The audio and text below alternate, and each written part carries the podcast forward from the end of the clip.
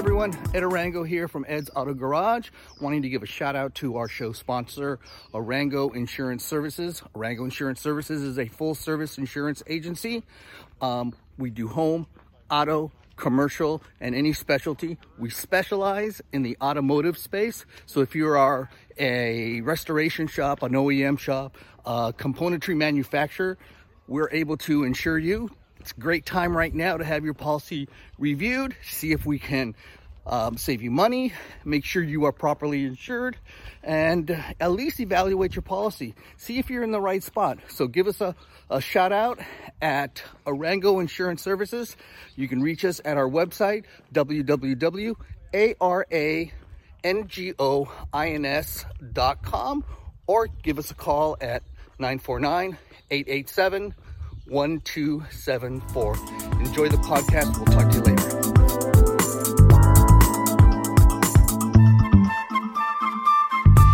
Hello, everyone. Welcome to another episode of Ed's Auto Garage. This is Ed Arango um, coming to you live from uh, my garage here in Huntington Beach, California. Um, we are just a few days away from uh, Christmas. And when this airs, it'll be after Christmas. So, wish everybody had a wonderful holiday season and happy new year's to everyone.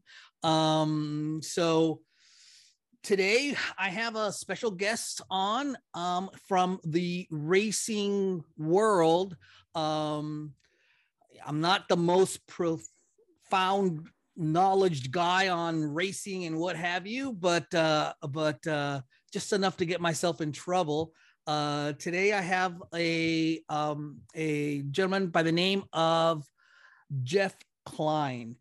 Jeff um, raced for I guess a number of years in the IMSA uh, IMSA world of racing, and um, you know 24 hours of Le Mans, and another a number of other types of racing uh, uh, you know venues um, and um, welcome, Jeff, to the show. I appreciate you being here with me. It's my pleasure, Ed, and happy Christmas holidays to everybody. yes, there. thank you. Um, Jeff, why don't we kind of start just to kind of since since I don't really know too much about you and we want to kind of all kind of learn at the same time, kind of bring us up to speed a little bit with maybe if we could get a little background on how you got involved into the racing world and in the car culture itself. And and i know you have a little green Alfa that i want to talk about a little bit later but uh but yeah, yeah why don't you go ahead and give us a little update on how you as a young kid kind of got all into this? Well i mean it's uh your typical kid thing. I i uh my my parents sent me away to uh, Valley Forge Military Academy for high school, and it was one of those things where they said, uh, "If you don't behave, we're gonna do we're gonna send you away to military school." And I it really happened. they did, yeah. and uh, it's funny how you know I was uh, God 13, 14 years old, and you're pretty impressionable. And one of the guys who was my roommate's um, father had a Jaguar, and he used to talk about Jaguar all the time. And I was too stupid at the time to know that you know that era of Jaguar probably wasn't the coolest car in the world, but it was to us. And then my other roommate, surprisingly, um, lived in the same town at the time as uh, Roger Penske when Penske was just starting out and he was working for Alcoa Aluminum. And we used to go over to his backyard and he had a couple RSK Porsches in the back and stuff. And you know, we all said to each other, boy, when we can, I'm, I'm really going to go racing, you know, but we were 15 years old. And where did you grow up and what state, where, what city was I this? grew up in a really horrible little town called McKeesport, Pennsylvania, which uh, when I lived there, there were 61,000 people and now there's about 18,000. It was dependent on the uh, steel mill steel industry. Mine. Wow. Yeah. And uh, so it's kind of eroded into nothing, but it was a lot of fun when I lived there. And then Valley Forge was in Philadelphia. So my parents uh, couldn't get me any further than about 250 miles away, but they probably tried. I don't know.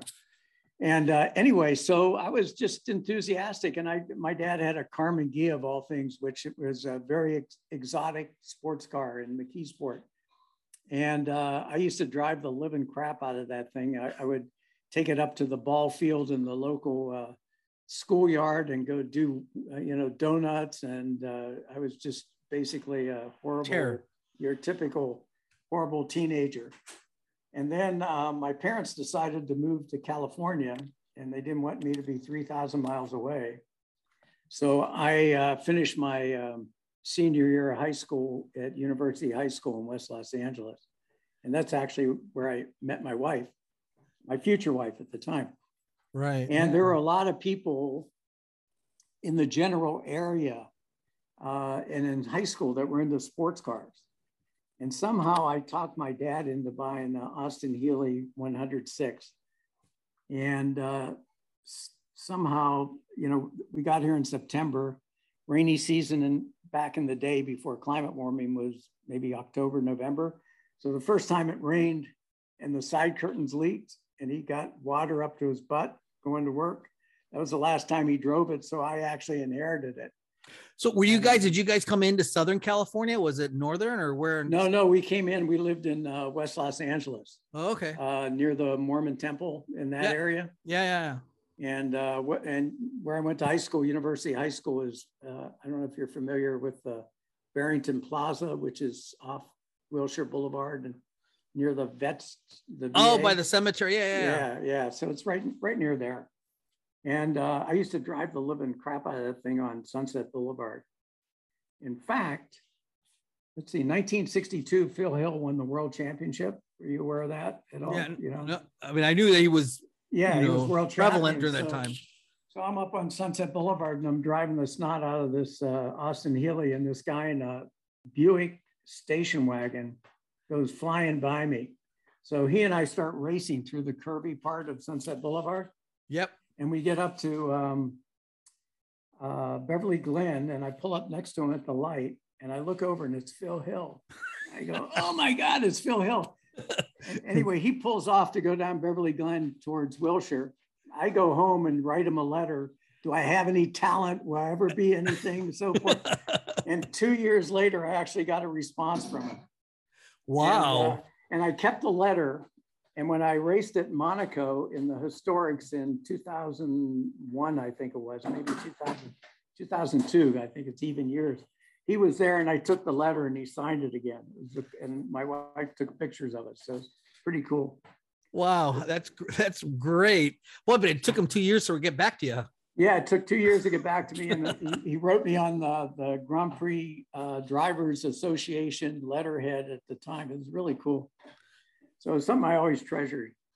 So did you did you kind of did you kind of like evolve from like you know the kid driving around in this Austin Healey and um, moving into like uh, SCCA or well, it, how, it took a while. Um, essentially, the the Austin Healey was you know I don't know why even people collect it now because it's not any better now than it was then. and I took it up to a friend and I took it up to Arrowhead. They had a, a place called Santa's Village up there. Yeah, and they, they had a hill climb. And one of the sections of the hill climb, you had to catch first gear.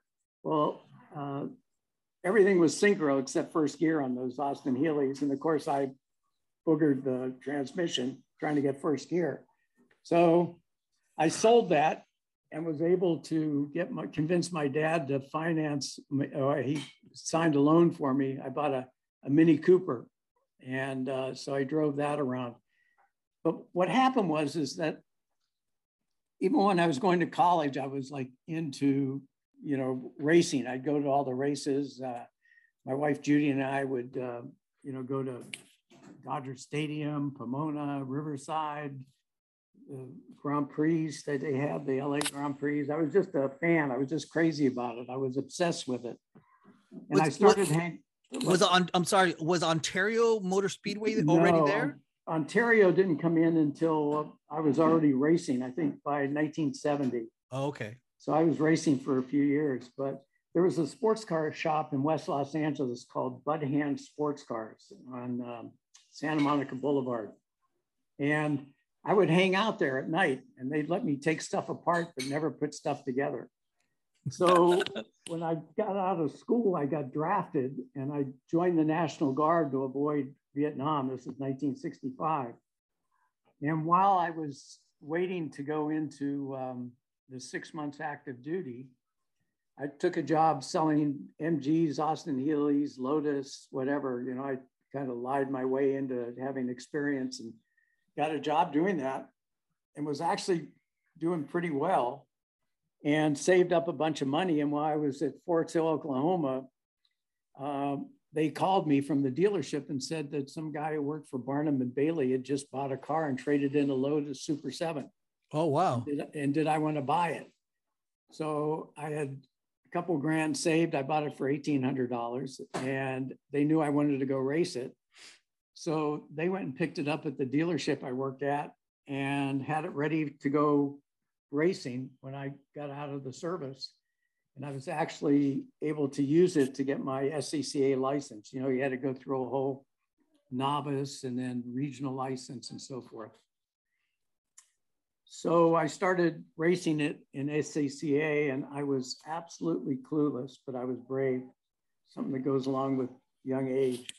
I mean, I was so clueless that we, we took it to Goleta. There, there's a racetrack in Goleta at the airport, a lot of airport tracks back then. And it understeered badly because the Lotus Super 7, the engine's like way up in front of the thing.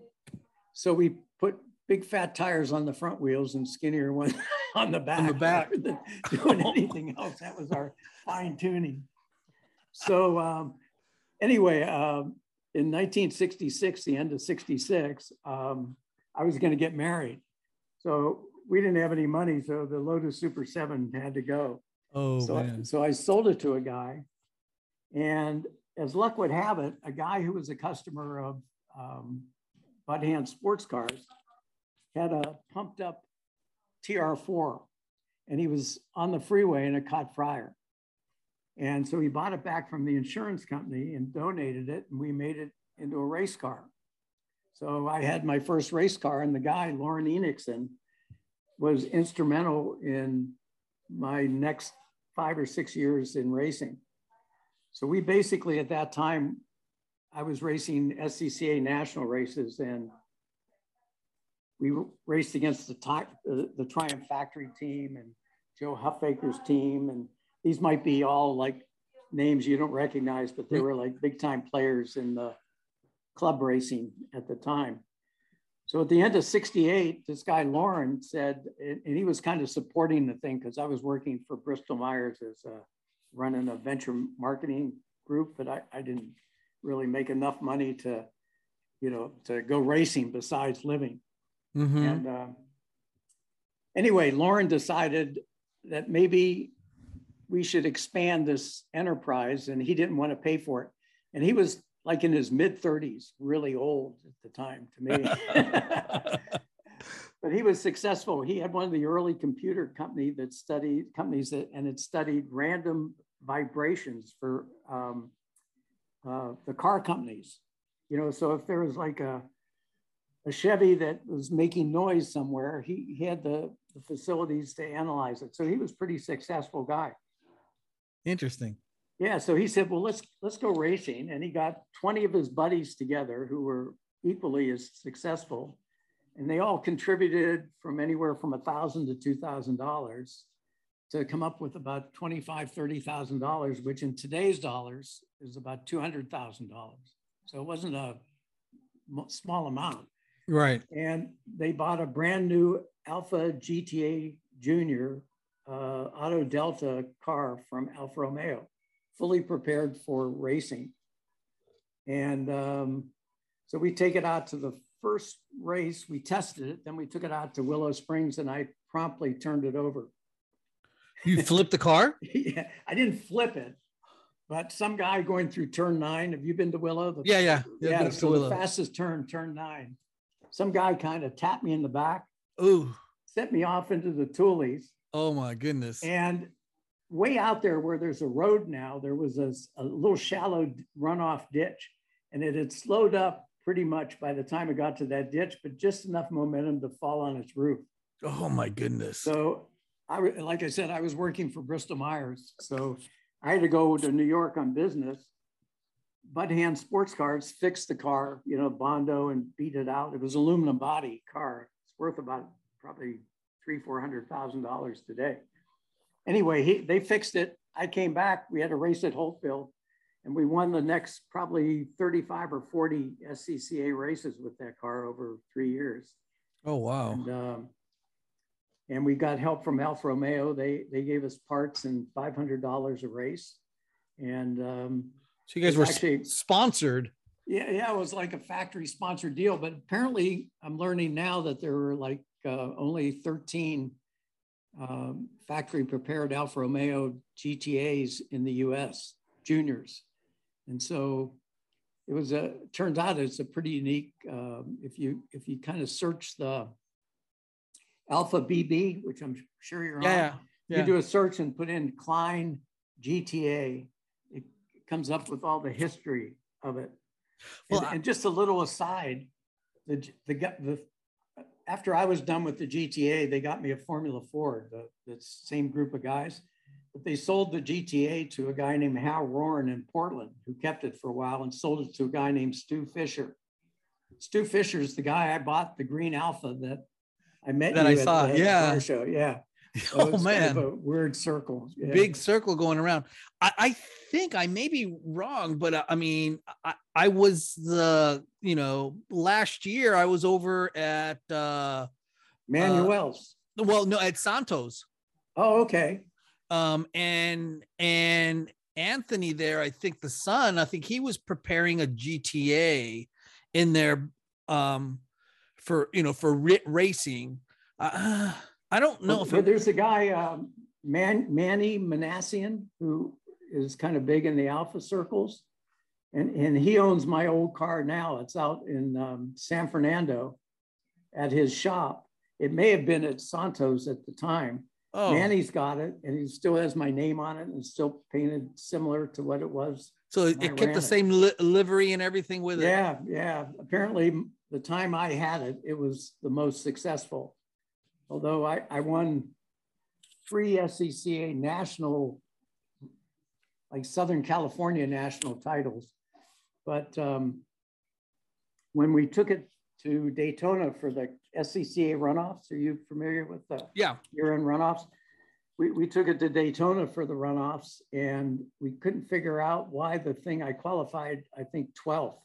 And we couldn't figure out why the thing was so slow. And one of the investors, I'd call him one of the partners, he said, "Do you ever check check to see if the throttle was open all the way?" And we go, "Oh yeah, that never happens." You know, they checked it and it was only opening halfway.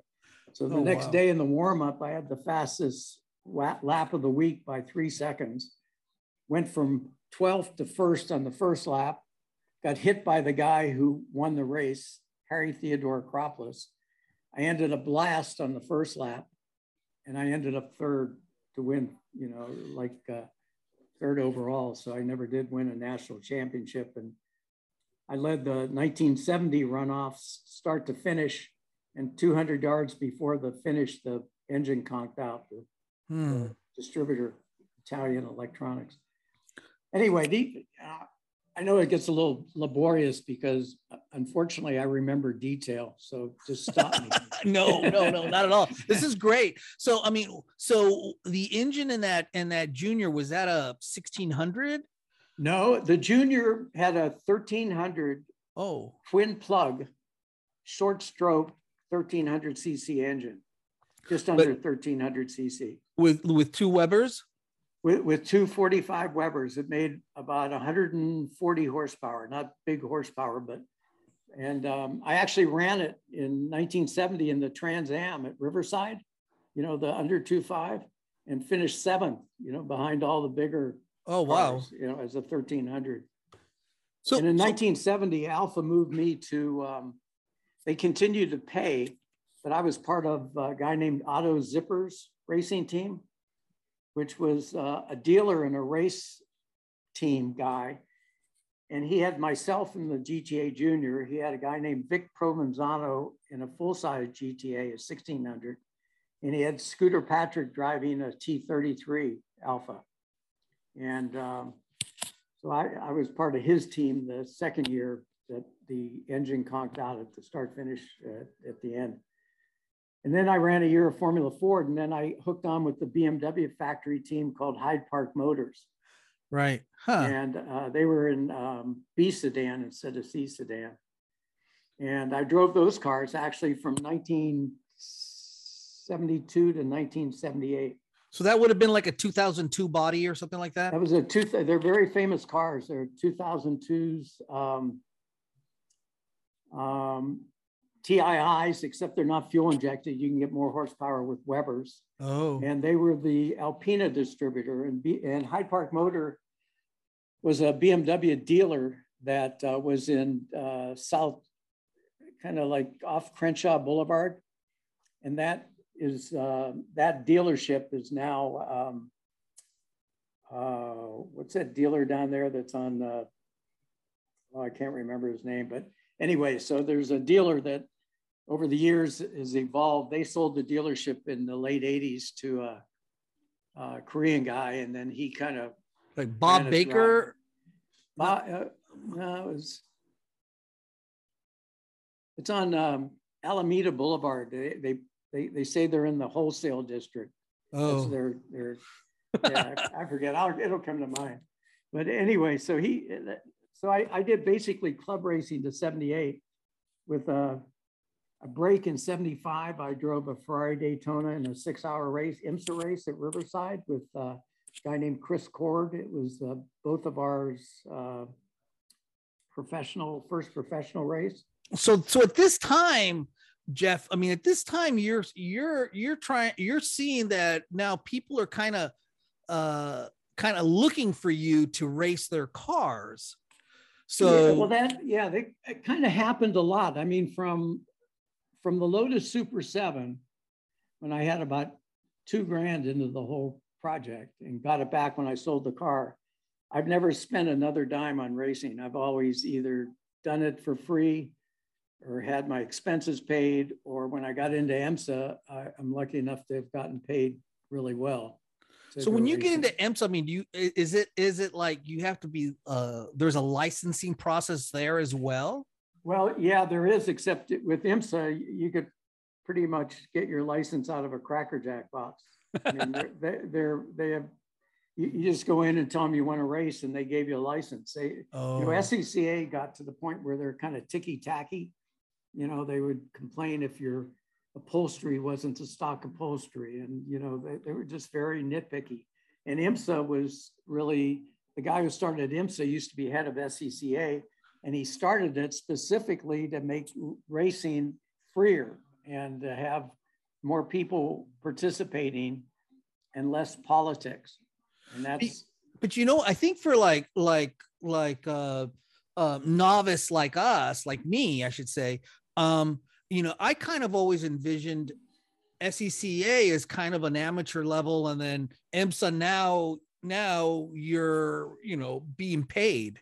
well, I would say that um, IMSA today, maybe a third of the drivers are paid, a third of the drivers do it free, Hmm. and a third of the drivers pay money To be in it. Yeah, to be in it. Oh wow.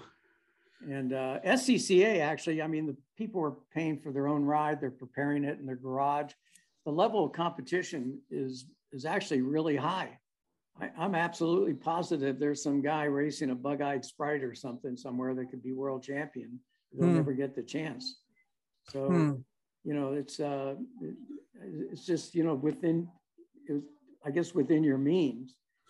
And in 1978, I went to Daytona, the first 24 hours I ever did. And I drove a special bodied Ferrari Daytona. And we were actually protested five minutes before the race and disqualified because it had a special body on it.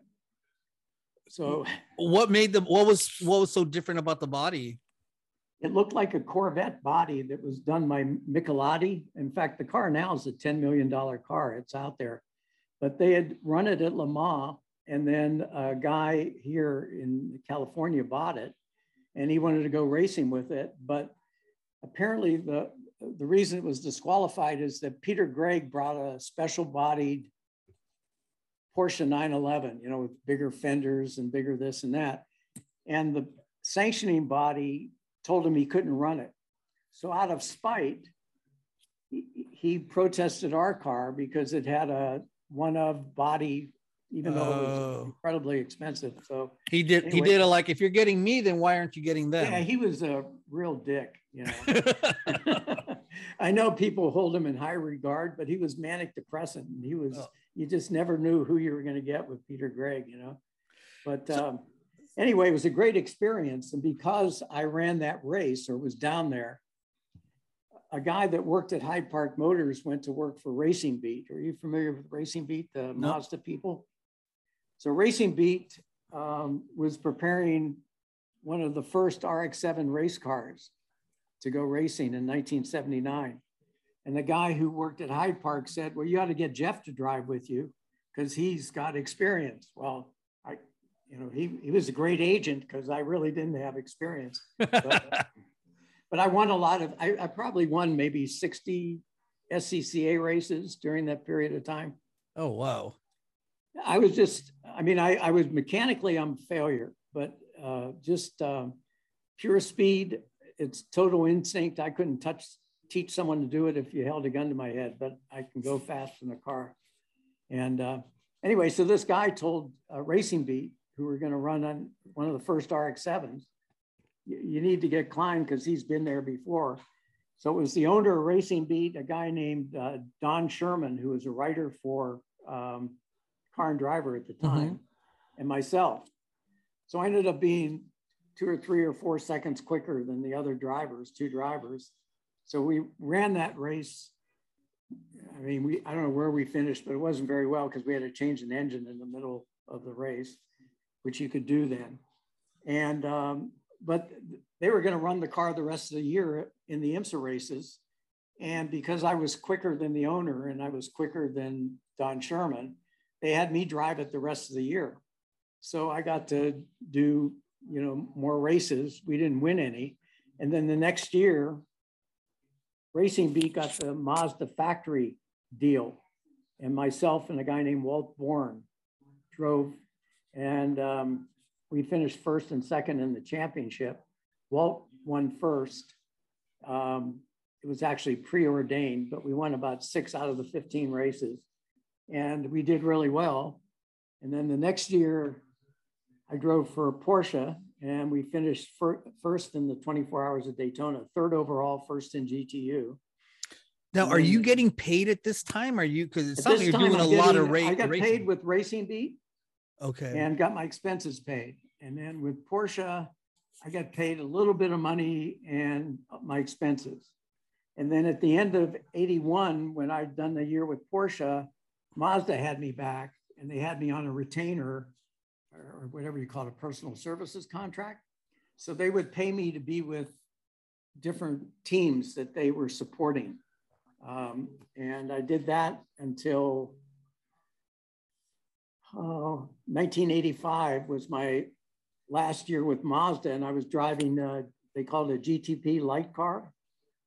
By Mhm. that time, and Malibu Grand Prix was the sponsor. So we had a GTU car and a, and a, and a Camel Light car. And uh, by that time, I think I had won 12 or 13 IMSA races. And by the time I was done with IMSA, I had won 19 IMSA races.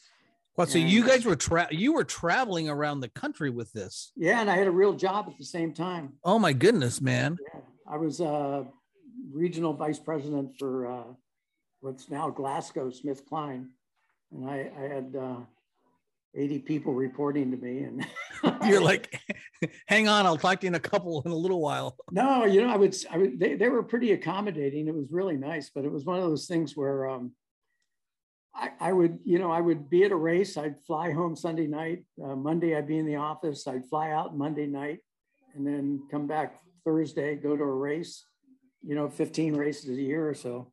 It was, you had to be young to do it, but I did it. Wow. Jeez. Then at 86, I, I hooked up with a guy named Don Bell, who had a Camel light car, a GTP light car. And then he became uh, then we kind of morphed into the Spice factory team in GTP Light.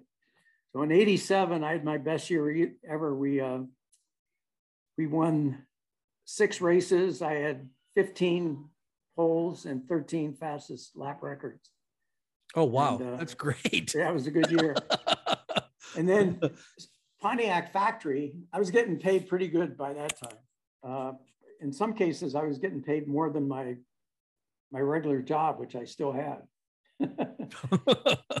but you know, racing is so cyclical and so uh, unpredictable that sure. you, know, you, don't want you don't want to quit your day job. Yeah. And um, 88, the General Motors Pontiac division decided to go GTP racing with the big V8 engine.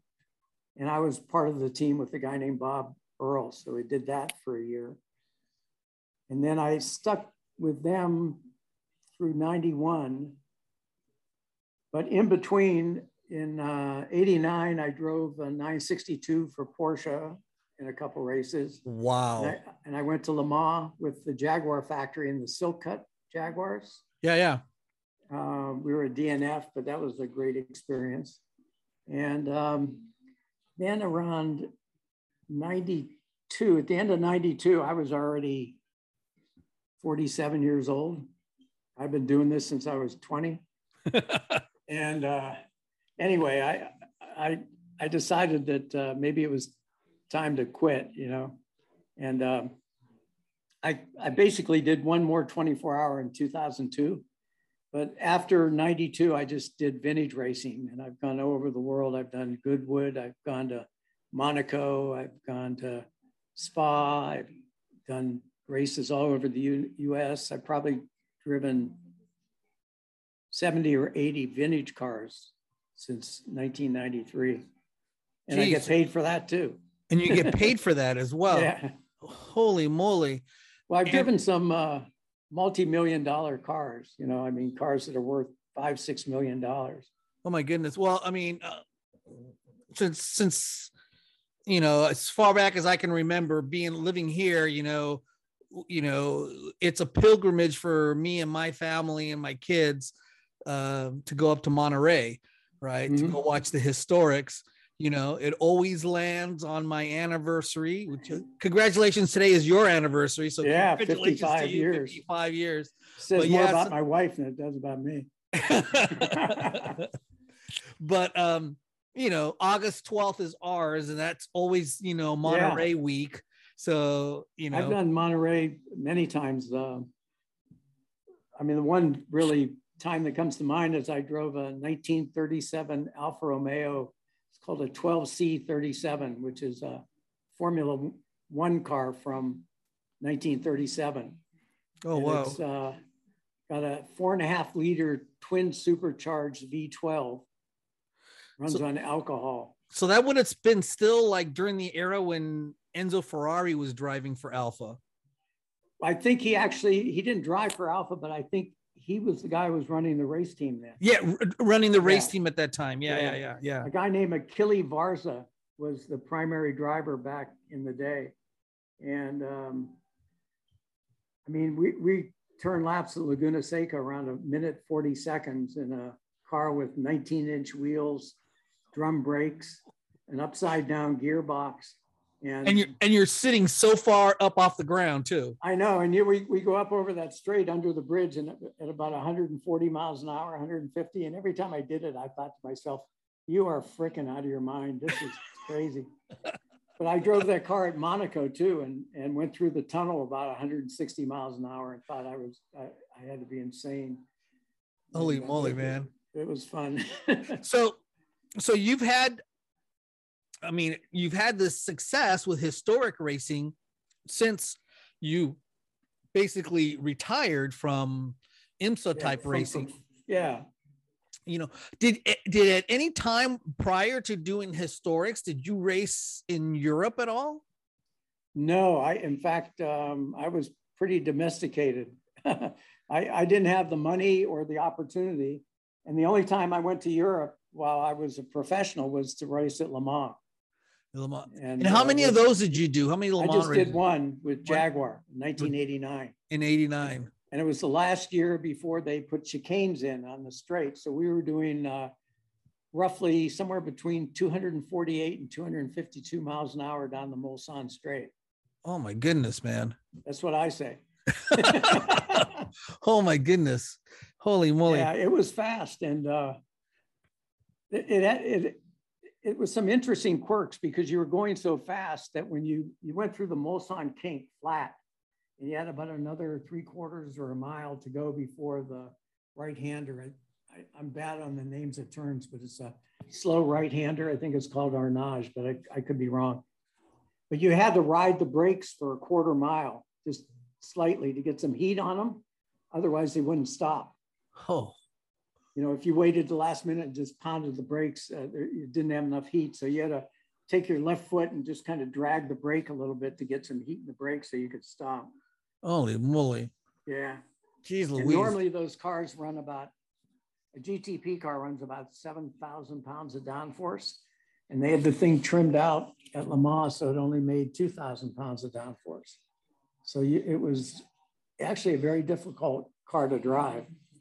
But uh, anyway, it was it was great fun, and I was on the team with uh, a guy named Price Cobb who won the ne- the next year, and uh, um, Patrick Tambay, you know, a lot of guys that had run Formula.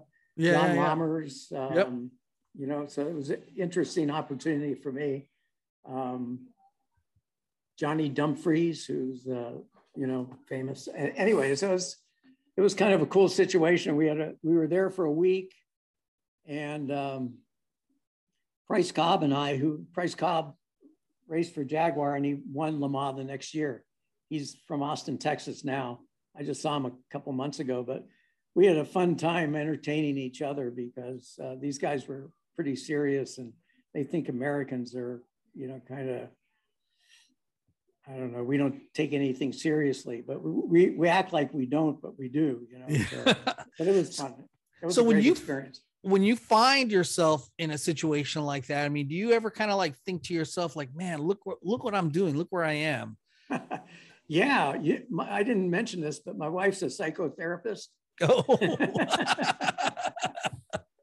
and I'm very familiar with the imposter syndrome. You know? uh, yeah. I mean, I had a, you know, I, I didn't do any of this stuff without absolutely appreciating the situation I was in. Yeah. If I had to finance it myself, you know, I could either live my life out in luxury or I go one race, you know, one, just one race. So, I mean, there's no way I could have afforded to do this. And I was just so fortunate that from, you know, from year one, I had people who helped me and supported me and, you know, pushed me and took care of me. And, uh, and, um, you know, I, I appreciate it. I mean, you don't, you know, you don't look at one of these things and say I was entitled to it because I wasn't. Right. You know, I'm sure there are people out there that are just as quick or quicker than I am. It's just happens that I made sure I was a fun guy to be around, you know. what what if you were to if if you you know you look back in retrospect and you and and if if you were to give a piece of advice to a young guy or girl that is interested in the racing and in, in getting involved in racing and really doesn't know where to go or what to do or you know um, but all they know is they want to get behind the wheel be it their own car or with a yeah. somebody else what would you what what advice would you give someone like that well i i think in some ways it's like trying to be a movie star you know and you get people who you know, work in restaurants and they plug away. And some people have talent, some people have luck, and some people see an opportunity and make the most of it. So I guess the first advice I would give them is don't even think about it. It's, you know, a hundred to one shot. Mm. The second advice I would give them is if obviously you're talking about somebody who doesn't have the wherewithal to do it, just go out and do it. And if that's the case, I would ingratiate myself with somebody who's doing it, either a driver or group or whatever, and kind of show your enthusiasm and show your willingness to be there and and and then jump into it. Because like I said, when I was going to college, I hung out at the sports car shop So when it was time to be able to get my own car, they were more than happy because we had a relationship, you know. I had right. cleaned parts, I had swept the floor, I had gone to races, I had lugged tires, I had done, you know, whatever. And I didn't know it at the time, but I was putting putting I don't know, opportunity in the bank, you know, to be picked up later. So it's a it's it's tough, you know. Yeah. And, um, and vintage racing, I mean, you get somebody like me that goes vintage racing, and for the most part, it's like sending uh, Mickey Mantle, if anyone knows who he is, to go out and play Little League Baseball. Because most of the people that are running vintage racing are tremendously successful business people who can now afford to do Walter Mitty type stuff. Right, right, and right. um, I don't know if you've ever tried to go fast in a car, but it's not as easy as people think. You know, you, you have to, there's a commitment level that most people aren't willing to go through, kind of like skiing. You know? yeah. You can go down the hill or you can fly down the hill. Right. I mean, there's a, like Yeah. a threshold of where you kind of have to like, okay, now you're going to go fast. Yeah, and, it, it, and it's and once you go past that, you have to get past the speed. It has nothing to do with speed. I mean, there's no speed sensation; it's a balance sensation. And so I equate it to skiing because skiing's not speed; it's like it's the balance thing when you're turning in a corner or you're you know whatever. And that's the difference. You know, if, if you can sense that 101 miles an hour is too fast and 99 is too slow. So you, you, you have to be able to sense what it's doing. Well, it's it's kind of funny because I've done um I've done um some local here. Well, it used to be here at El Toro. Um, some raced there. SCCA, right? The you know the Yeah. um, I raced the vintage car race there. Yeah. yeah. So I've I've you know I've gone there and um, you know like open day, go around the cones and go play and um, and I do it. This was in another car I had. If I did it, I had a little 914. Um, it would be, I would, it, it was hard. It was hard. But if I put somebody that was skilled in my same car, they made it seem so smooth and so easy and so graceful. Where, Yeah. you know, for me, it was like accelerating and backing off and accelerating and backing off. And, and, and, and the word or, or the info, you know, the, the advice I got from from that from that uh, driver was slow is fast. You know, Yeah. I mean, that's a, easy. I mean, especially at first, I mean, that professional guy or that guy, seasoned guy is picking up different cues than you are. Yes. And, and what I found with, um, let's say, amateur, not amateur, but less skilled drivers, you know, people that come to it later in life, is that um, they're way too early on the brakes ordinarily. And they think the turn's over if they're sliding when you have to slide all the time. Especially, you know, if you're not driving like a big prototype car with a big V8 engine or, you know, downforce and, you know, aerodynamically pushed to the ground. If you're driving a BMW 2002, every corner you'd be in, you'd be sliding. And most people don't like to, they don't like the sensation, Sensation of of that. Yeah. Yeah, and well, once you get through that, then you're you're constantly doing corrections. I've got several videos up on um, YouTube of Coronado, me driving this little 1600cc Ginetta that I drive for a guy for the last 20 years, a guy named Ray Thompson at Coronado. And the car was so quick that instead of putting this in with BMWs and stuff, we were in with the Cobras and the Corvettes and the GT 350s in this car that's about the size of a Super 7. If you, if you if you search uh, Ginetta Coronado, Ginetta spelled G I N E T T A Coronado, there's uh, some great videos up there of uh, like me coming from the back and winning the race, or coming from the back of the race, going through a whole 35 or 40 Cobras and Corvettes, and in three laps I go from the back to the front Holy moly. car that's got a 1600 cc motor. Is anyway, and I'm not that special because there are lots of people I've found. That's one of the sobering things about racing is that you realize that there are people that are more committed than you, that there are people that are willing to take more chances than you. And you just have to be comfortable with it. You know, I've had, I've never had anyone that's like seconds faster than I, and I've never, that I've driven with, and I've never had anyone that's a second faster than I, but I have had people that'll be a tenth or two faster than I, and I have to admit to myself that that guy's quicker than I. One, one guy in particular is a guy named Joe Vardy, who uh, is just an incredible driver. He runs a race team now, but he, you know, we co-drove, but he was always just that little quicker, you know. So, you know, you just, you know, I'm I'm not Lewis Hamilton. so, um, so uh, are you still right now vintage driving? I mean, do you have something coming up in the vintage world for you? Well, the, um, the last vintage race I did was uh, 2018, just before the plague. Yeah, yeah the plague. 2019 was and 20 are pretty well, you know, 2000 the end of 19, yeah. yeah, whatever.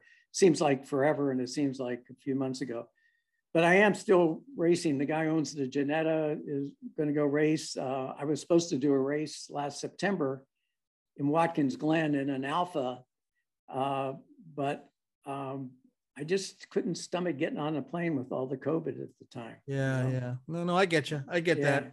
So I, I am planning to go racing as long as we don't have, you know, uh, some too other, many restrictions. Yeah. yeah.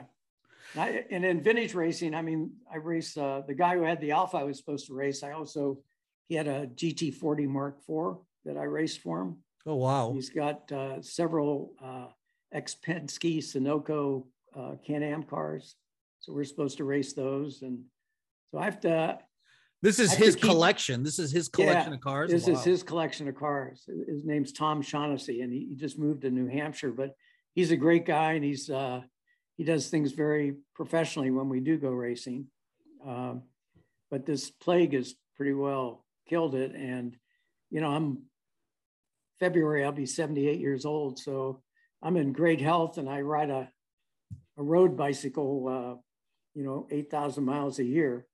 So oh I'm my. healthy, but my wife's not feeling that good. And so if I get COVID and bring it home, it would be the dumbest thing I ever did. Yeah, no, definitely. Hey, um, all right. Well, let's let's talk a little bit about about your alfa that you have now, the the green uh, Giulia. It's a green Giulia Super. Super, yeah. Yeah, and it's um. What year is that? It's a '67. It's one of the 1,800 plus cars that were imported in the U.S. in '67. Um, it was sold to a guy in Portland, and then this guy Stu Moss that I referenced bought it from the guy in Portland in the early '90s and I'm sure Stu would never wanted to give it up now, except that he had a knee operation and couldn't couldn't push the clutch anymore. So I, I was able to buy it. But it's a it's a really special car. I mean, he's totally restored it. I can take no credit for it at all. But it's got about 160, 70 horsepower, two liter motor. It's got a GTA close ratio gearbox. Oh, it's wow. limited slip differential. It's got all Alfaholic suspension. Um, so it's a lot of fun. So it, it's a it's a it's a four door sports car. Oh yeah, yeah. It's a little canyon thing, and I, yeah, I like little, little sedans like that. I, I my other part of my collection is a uh, kind of tricked up '64 Volkswagen. but it's right in my skill set. But but I, I, had an Alfa GTV that I sold to a guy in Colorado a couple years ago. It was a really beautiful car that I bought from a guy named Martin Lauber, who's a vintage racer. Uh, I had a, a, Lotus, Elan. I had a BMW 2002 Ti. I had uh, 20 Porsches. Oh my! Um, I've had 10 M3s, including five E30 M3s. So I, it's just I'm not rich enough to to keep them and add something to it. So normally if there's something else that I really like, I need to sell this thing I've got. So when you you you come when you compare the driving experience of like the Porsches and the Alfas, uh, and even the the the Elan, um, do you feel that those cars are totally different in in in when you're in the canyon driving them? Do you feel a similarity, or do you or or, or how, do you kind of? Yeah, I, I, the Elan was a total piece of crap. I mean, that was Really? probably the only car, vintage car I've ever bought that I didn't make a profit or break even on. Actually, lost money and was the happiest man in the world. when it left. in fact, the guy who bought it in New Jersey got a hold of me about six months later and said, "This car is the biggest piece of crap." And I said, "Well, at least you didn't lose money on it." if you, drove it for a half hour, you literally had to work on it for a month. You know, I mean, it was just Mm. horribly put together. But the Porsches, I mean, I've had 930 Porsches, I've had two 911Ss, 73 911Ss, which are pretty special cars. exactly, yeah. And they're they're pretty much like an Alfa. I mean, the later Porsches are, um, you know, they they've gotten kind of big and cumbersome. The the thing I like about the Alfas is they they were lightweight and, you know, they had a high revving engine and you know they they're just, you know, it's Italian. Of course, you Yeah. know, you know, you, you get in it sometimes and the lights don't work for some reason, you know, but You don't know why, yeah. you don't know why.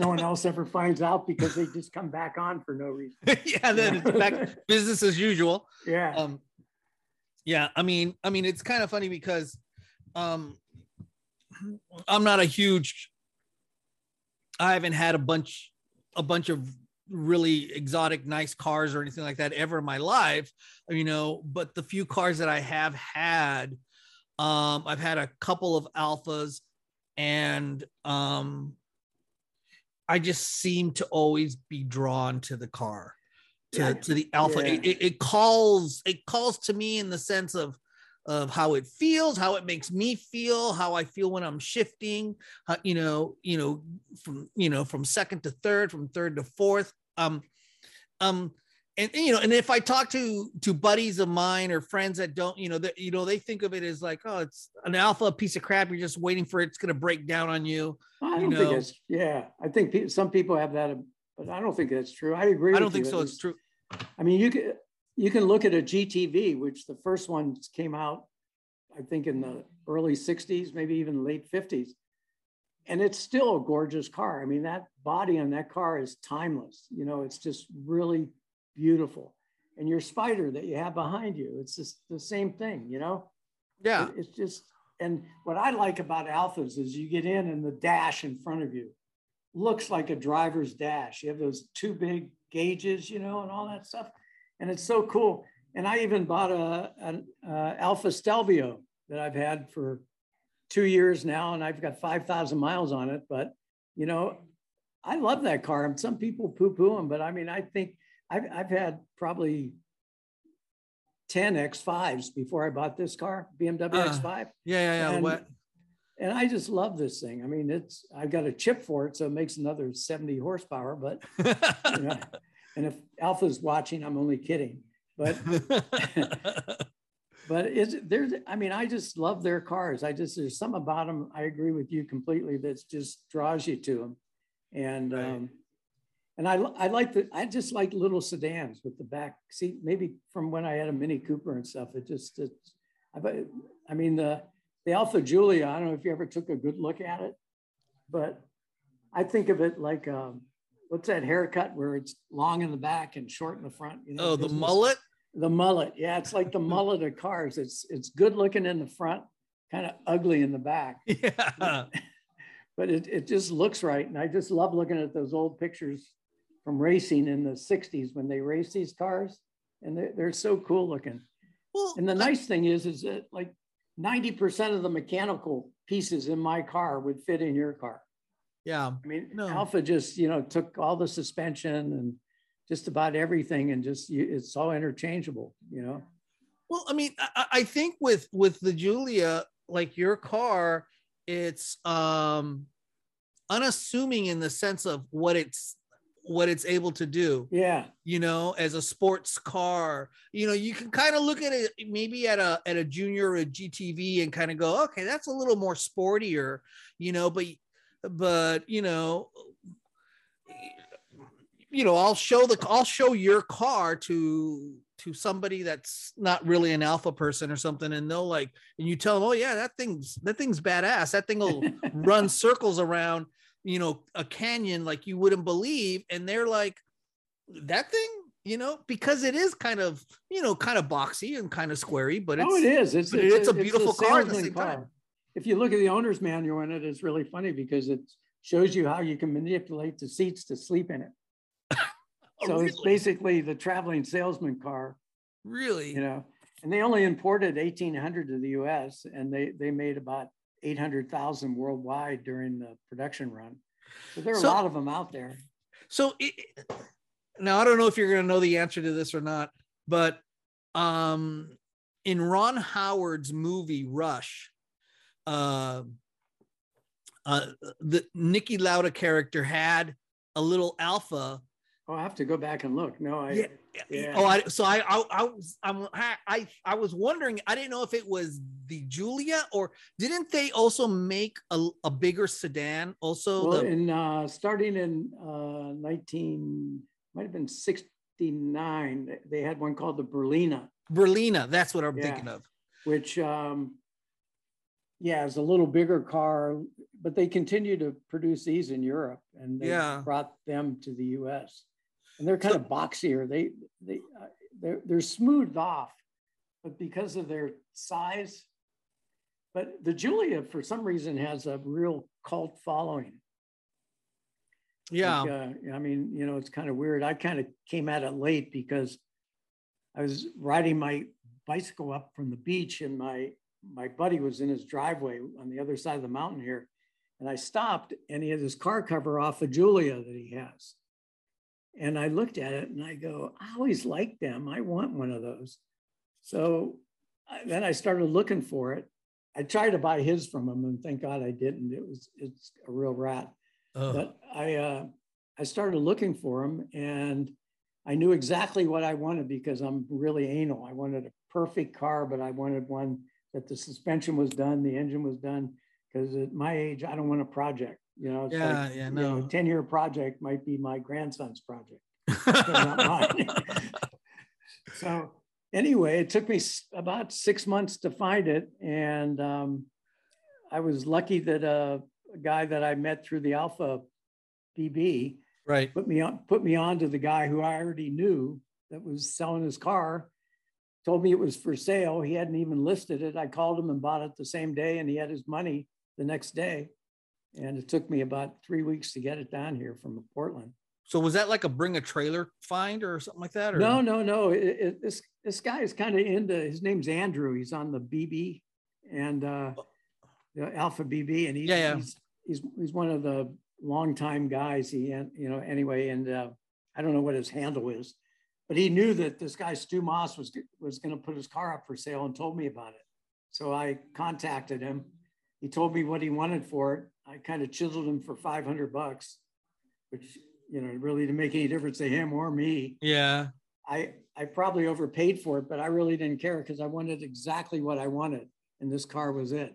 Yeah. So you know. Well, yeah now you have it and i mean and it's a beautiful car man you know well we uh, we we saw or we met up at the was it the was it the italian french show in van nuys i think it was yeah yeah just a month ago or so yeah. yeah yeah about a month month and a half first, ago or so. first week yeah. in uh, november i think yeah yeah maybe you're right yeah right around then all right well hey jeff it was a pleasure having you on pleasure uh, was mine yeah and it was fun uh, fun fun to hear the stories great to hear you know about how all the racing evolved and and uh, again thank you so much for for for hopping on here with me. I really Next appreciate time you have three hours i won't give you the cliff notes. Yeah no we'll have to do it again and i'll you know and definitely um you know you know if there are any any you know italian or alfa events or anything like that please reach out to me and let me know because sometimes i don't even know. I find out because i see it two weeks you know a week a, a, week later i see it on the internet i'm like oh great i didn't knew that know that that was going on so yeah if you ever if there's any other shows or anything like that you know around you know yeah by all means shoot me a message but that'd be that'd be great I will for sure okay real good thanks so much my pleasure. thanks so much for being on with me Happy holidays. Happy holidays to you and all. Bye Bye bye. Happy anniversary. Yeah.